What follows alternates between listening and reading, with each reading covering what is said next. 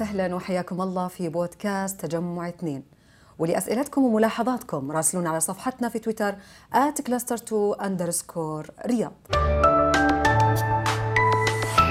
الرعاية المنزلية هو موضوع حلقتنا لليوم.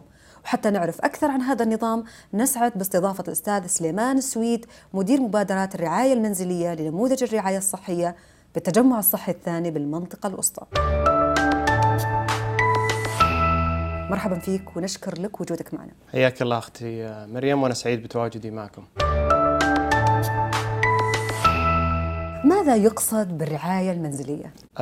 خدمة الرعاية الصحية المنزلية هي خدمة أه، تمكن المريض من تلقي العلاج في منزله أه، بدلا من وجوده في أه، المستشفى. كذلك يتم زيارة المريض من قبل فريق طبي عالي الكفاءة بشكل دوري لمتابعة حالة المريض وتوفير الأجهزة لجميع المرضى والمستلزمات وكذلك الأدوية للمرضى جميعا. وإلى أي مدى تتم استفادة المريض وسهولة حصوله على الرعاية؟ توفر الرعاية الصحية المنزلية للمرضى فرصة تواجدهم في منزلهم آه، كذلك آه، تعزيز شعورهم بالأمان آه، والاطمئنان في من خلال تواجدهم مع أسرتهم. كذلك مساعدة المرضى على استعادة عافيتهم بشكل أفضل وأجمل من الناحية ال- ال- النفسية وكذلك تأهيله لوجوده آه، للمجتمع مرة أخرى هل هناك فرق في كفاءة الرعاية اللي يتلقاها المريض في المنزل عن نفس اللي بالمستشفى؟ هذا سؤال جميل يعني كثير من المرضى يعتقد إنه مجرد خروجه من ال- ال- المستشفى آه، لن يتلقى ال- ال- الرعاية بشكل آه، جي- جيد في ال- في البيت.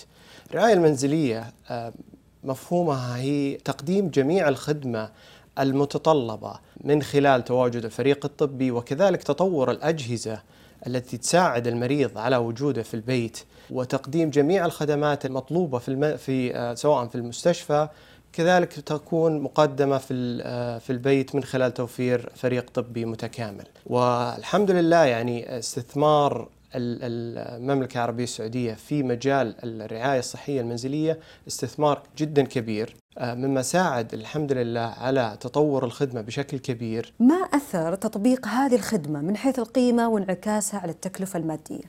آه، أثر تطبيق الخدمة من آه، جانبين ناخذه، من الجانب النفسي للمريض بحيث أنه المريض عنده القدرة أنه يكون مع أهله. في كثير من الأحيان يكون كثير من العوائل عندهم مشقة بوجود أحد أفراد العائلة في المستشفى ما بين أنه قد يكون حتى مريض آه، آه، أطفال آخرين في البيت أو قد يكون آه، قريب والده أو والدته أو أخته. كثرة الذهاب للمستشفى والعودة ويكون فيها أحيانا مشقة للعائلة وكذلك مشقة من ناحية المريض نفسه.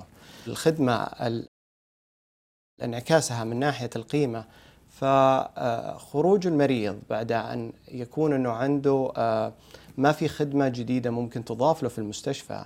والحمد لله تطور الإمكانيات الموجودة في الرعاية الصحية المنزلية. تساعد المريض أنه يتلقى كامل العلاج الذي يتلقاه في المستشفى يكون في موجود في البيت. مما يساهم أنه هذا السرير يساعد أنه يستخدمه مريض آخر قد يكون في حاجة أشد من المريض الأول.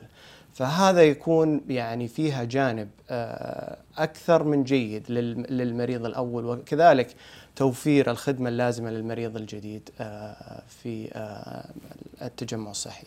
الأستاذ سليمان السويد مدير مبادرات الرعاية المنزلية لنموذج الرعاية الصحية بالتجمع الصحي الثاني. شكرا لك. والشكر لكم مستمعينا. كان معكم من الإعداد والتقديم مريم القحطاني. أترككم في أمان الله.